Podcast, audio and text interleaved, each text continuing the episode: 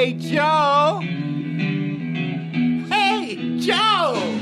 January 20th. Officially Inauguration Day.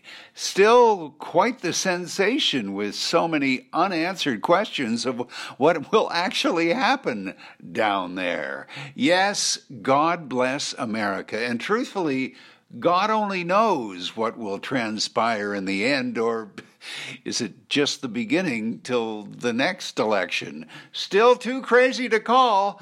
America could use a little good, orderly direction, but you, you won't get a guaranteed prediction this week from me. The proverbial fat lady has already sung and left the building. Thank you very much. But who knows at the Nut House White House whether the chief has even started packing his bags? And oh, baby, there is a lot o' baggage.